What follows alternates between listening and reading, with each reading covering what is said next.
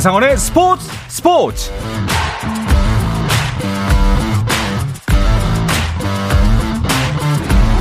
스포츠가 있는 저녁 어떠신가요? 아나운서 한상원입니다. 오늘 하루 이슈들을 살펴보는 스포츠 타임라인으로 출발합니다.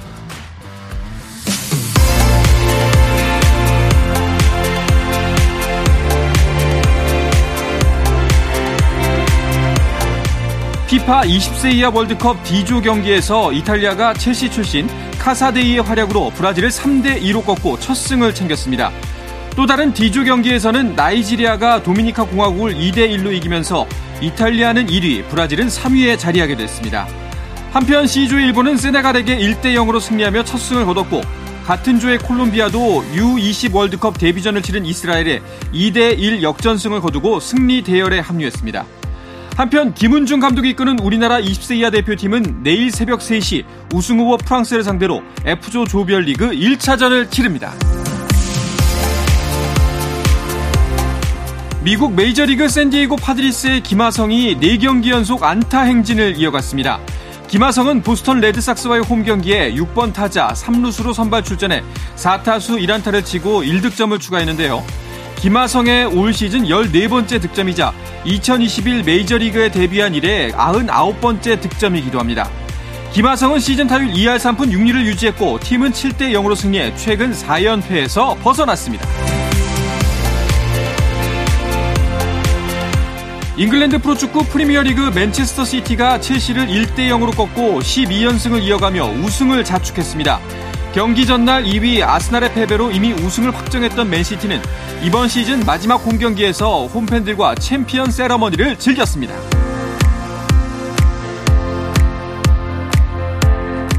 프로농구 안양 KGC 인삼공사가 새로운 센터 영입을 알렸습니다. 인삼공사는 자유계약 선수 신분인 이종현과 FA 계약을 체결했다고 발표했는데요. 계약 기간은 1년이며 보수 총액은 1억 5천만 원입니다.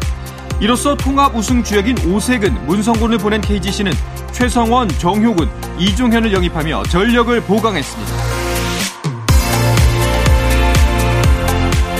미국 프로농구 NBA 동부 컨퍼런스 결승에서 마이애미 히트가 3연승을 달리며 챔피언 결정전 진출에 1승만을 남겨뒀습니다.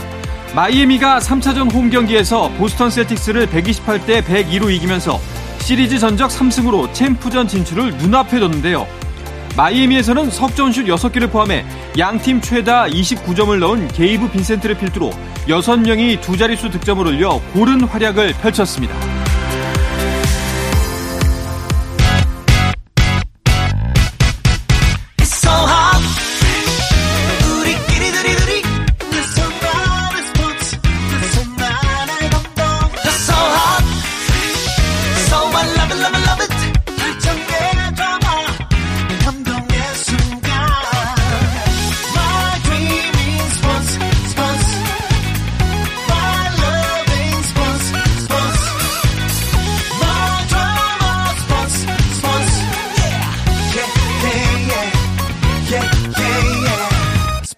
스포츠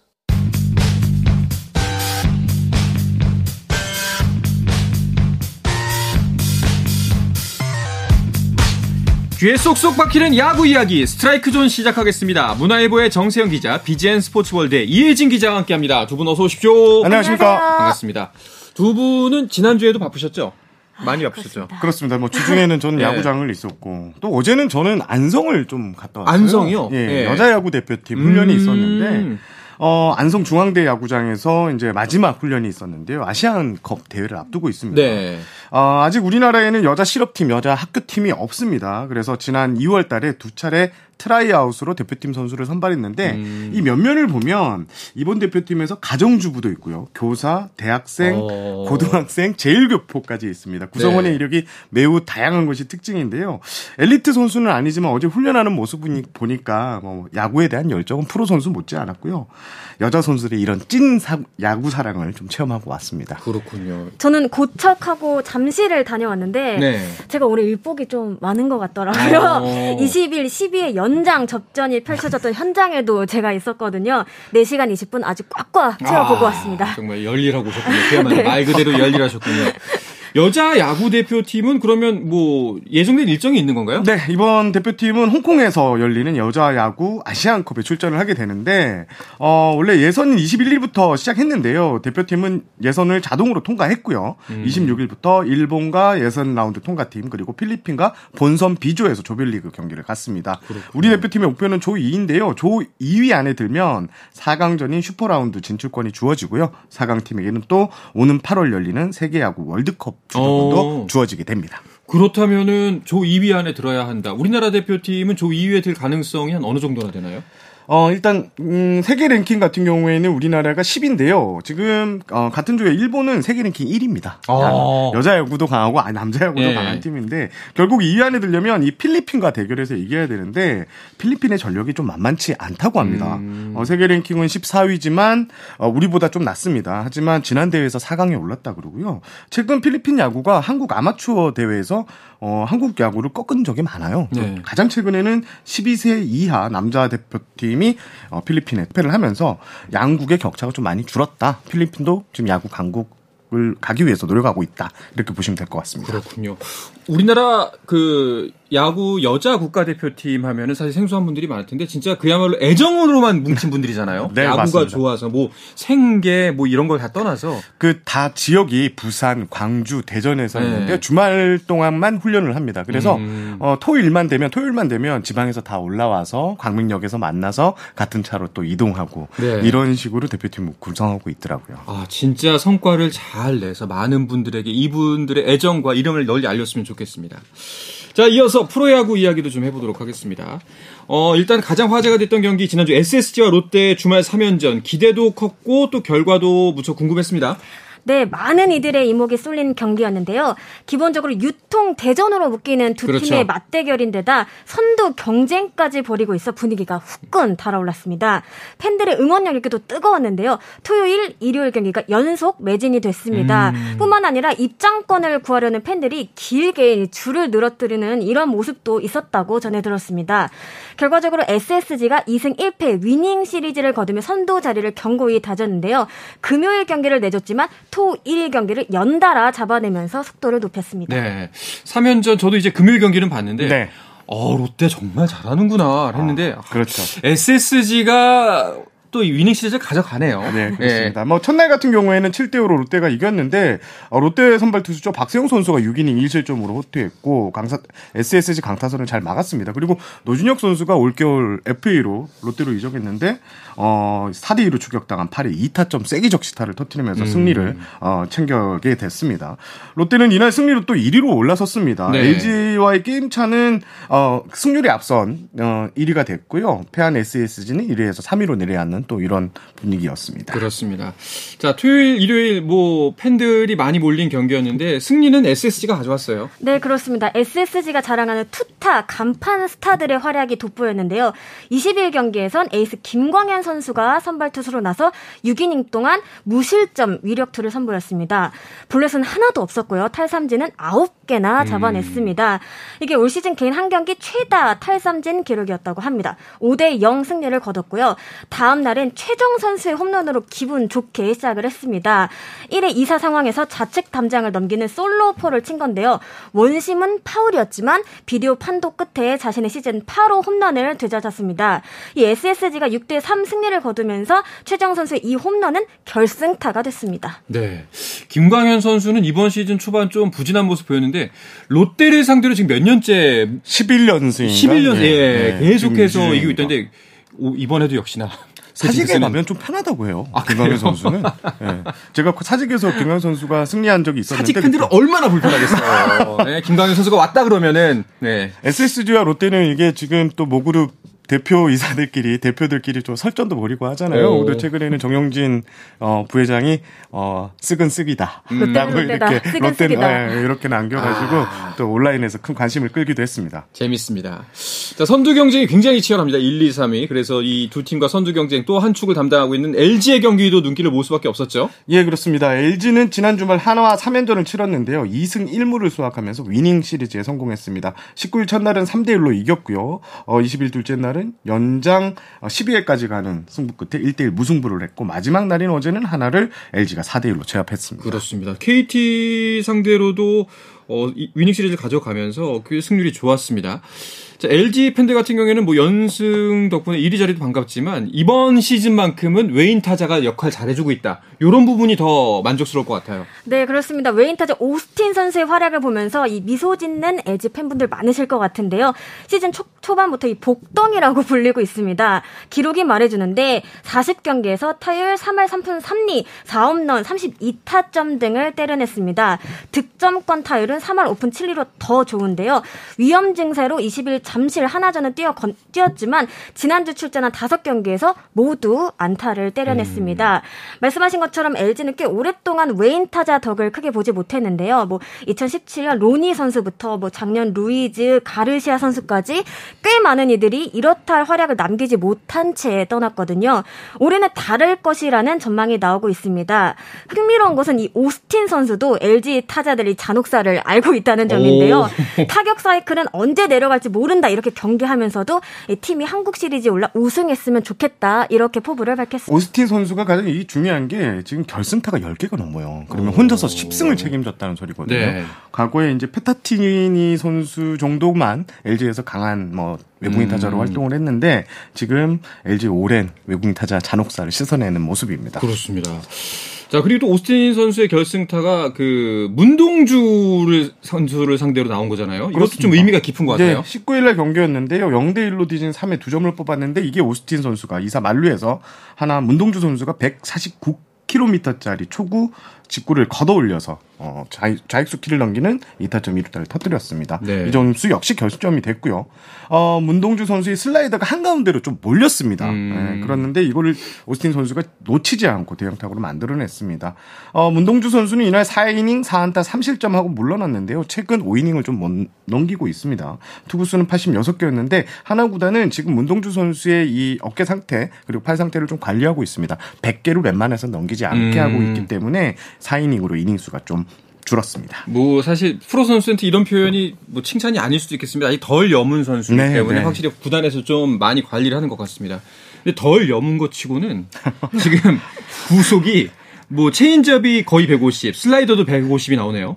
네, 그렇습니다. 문동주 선수 하면 이 국내 선수 최초로 160km의 벽을 깬 주인공이잖아요. 변화구도 말씀하신 것처럼 무시무실한데 이 19일 경기에서 이 3회 말 김현수 선수를 상대로 던진 6구가 시선을 사로잡았습니다. 무려 149.2km짜리 체인지업이었는데요. 뭐 공식 구속을 개측한 2014년 이후 가장 빨랐다고 합니다. 뭐 이전까지는 어, 이 지난해 4월 3일 LG 고우석 선수가 기아전에서 던진 148.2km가 음. 최고였습니다. 있습니다. 어, 웬만한 선수들의 직구 구속보다도 빠른데요. 이 최원우 하나 감독은 보통은 140 초중반에서 좀 형성이 된다라고 이제 설명을 하면서 사실 체인지업이 너무 빠르다 보니까 이 직구 타이밍에 걸리기도 하더라. 음. 이렇게 조금 우려를 표하기도 했습니다.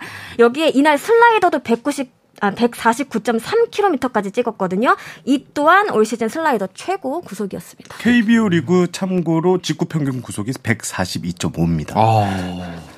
변화구를 이렇게 던진단 말이죠. 참 타, 당하는 타자 입장에서도 참 생소할 것 같습니다. 자, 그런데 이 경기 LG와 한화의 경기에서 또 오심이 나왔습니다. 네, 20일 경기였습니다. 잠실구장이 만원 관중으로 가득 찼던 날인데요. 아쉽게 오심이 나왔습니다. 1대1로 맞선 9회 말이었습니다. 무사 1루 상황에서 대타 정주현 선수가 타석에 들어섰습니다. 히트앤드 런 작전을 감지한 한화 배터리가 피치아웃으로 공을 뺐는데요. 이때 정주현 선수는 어떻게 해서든 방망에 공을 맞추고자 배트를 뭐 거의 던지다시피 했습니다. 이때 주자를 견제하려던 하나 포수 최재훈 선수를 마치고 말았는데요. 문제는 이 장면을 두고 사심이 합의한 끝에 타격 방해를 선언을 했습니다. 음. 현장에서도 이 해당 장면을 정상 스윙으로 봐야 하는 것인가에 대해서 많은 이야기가 나왔는데요. 결과적으로 KBO는 오심으로 공식 발표를 했습니다. 심판위원회는 추가 확인 결과 타격 방해가 아닌 수비 방해였다고 하면서 해당 심판진의 징계 등 후속 조처에 들어갈 예정이라고 밝혔습니다. 그러니까 뭐그 네 명의 심판의 합의로 최종 결론이 도출됐는데 이제 나중에 오심 게임이라고 정정을 했다는 거지 않습니까? 그렇습니다. 이게 KBO 야구 규칙 6조 3항을 보면요. 타자가 제3 스트라이크 투구 또는 주자가 있는 상황에서 배트를 페어 또는 파울 직으로 던져서 포수 미트를 맞췄을 경우 포수나 어, 타자의 반칙 행위로 아웃된다고 명시되어 있습니다. 이게 아주 가장 기본적인 룰이라고 네. 합니다. 이거를 네 명의 심판이 모두 놓쳤다는 점이 너무 아쉬운 대목이고요. 어, 다행히 2회 한화가 이 배터리 실점 없이 이닝을 마쳤지만 만약에 끝내기가 나왔다면 음. 심판의 잘못된 판단으로 경기의 승패가 나뉠 법했습니다. 당시 해설위원들도 어 이게 이렇게 쉬운 건데 네. 이해하기 어렵다는 반응이었고요. 오심이 나온 뒤 이제 항의했던 최원호 감독 모습 기억하실 텐데요. 순간적으로 선수단 철수까지 생각했지만 음. 관중들이 많이 찾았기 때문에 그럴 수는 없었다고 밝히기도 했습니다. 저도 이제 느린 화면으로 봤는데 이게 어떻게 타격 방해가 됐는지가 저도 이게 왜 어디 어디가 방해지? 라는 의구심이 좀 들었습니다. 이게 좀 안타까운 게 그, KBO가 인정한 오심 이번에 이미 나온 적이 있잖아요. 네, 지난달 7일 부산 롯데와 KT전이었습니다. 타구가 심판 몸에 맞았을 때 규칙을 잘못 해석해 롯데가 내주지 않아도 될 점수를 내준 적이 있습니다. KBO는 이에 추후 오심을 인정하고 심판진에 대한 이국 강등 및 벌금 징계를 내렸는데요. 이 무기한 이군 강등 징계를 받았던 심판이 한 달여 만에 조용히 복귀해 도마 위에 올랐습니다. 음. 설상가상 이 경기 도중 선수와 대립각을 세우는 듯한 모습까지 보이면서 논란이 커지기도 했습니다. 심판들이 요즘 너무 화가 나 있는 모습이에요. 그러게요. 야, 왜냐하면은 이건 방금 전에 이제 뭐 그 타격 방해 상황은 한화가 있었지만 박해민 LG 박해민 선수하고 심판하고 또 언쟁이 벌어졌어요. 이게 20일 한화전이었는데 박해민 선수가 이제 1대 1로 맞선 연장 12회 말 선두 타자로 나섰는데 정우람 선수가 투수였습니다. 초구가 낮은 쪽 코스로 들어왔는데 어 박해민 선수는 이게 볼이라고 생각해 배트를 휘둘리지 않았는데 권영철 구심이 스트라이크를 어. 선언했습니다. 결국 이제 박혜민 선수가 2구째를 공략했다가 일루 직선타로 물러났고요. 이후 박해민 선수가 좀 많이 화가 난 모습을 표출했습니다. 헬멧을 집어던지면서 감정을 표출한 것인데요. 어, 그런데 경기가 그대로 진행되나 싶었는데 권영철 구심이 갑자기 어, 일루 쪽 더가웃으로 네. 좀 갑니다. 그러면서 나도 고생해라고 소리를 질렀고 박혜민도 누가 고생 안 한다고 했어요. 왜 쳐다보시는데요? 내가 쳐다봤어요. 라고 맞받아치는 장면이 중계 방송 화면을 통해 고스란히 전달됐습니다.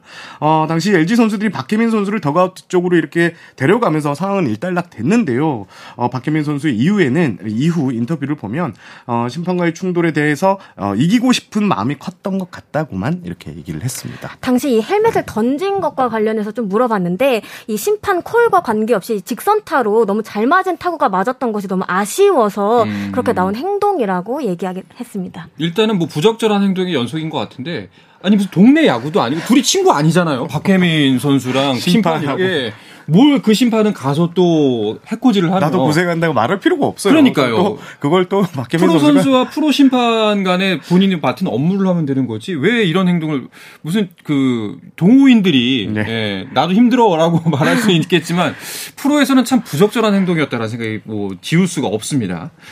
자, 뭐 하나 같은 경우에는 뭐 여러 가지 뭐참 뭐 들쭉날쭉 일이 많네요.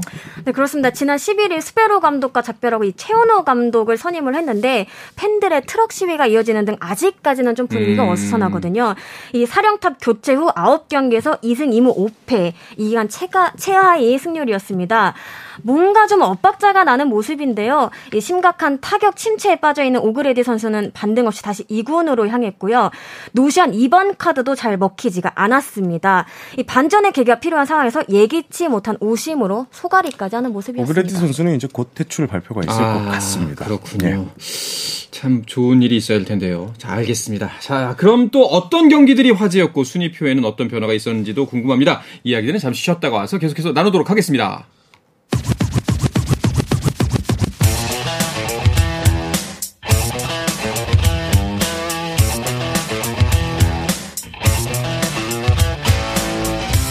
짜릿함이 살아있는 시간 한상원의 스포츠 스포츠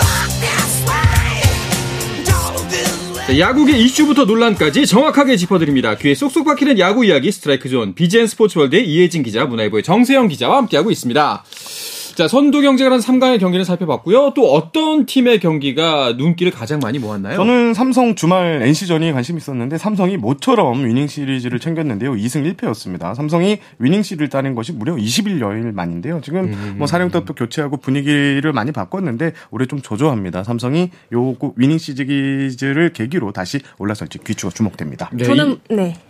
저는 KT 경기를 좀 주목했는데 삼성이 20일 만에 위닝 시리즈라고 했잖아요. KT는 한 달여 만이었습니다. 네. 두산과의 주말 3연전에서 이 위닝 시리즈를 거뒀던 건데요.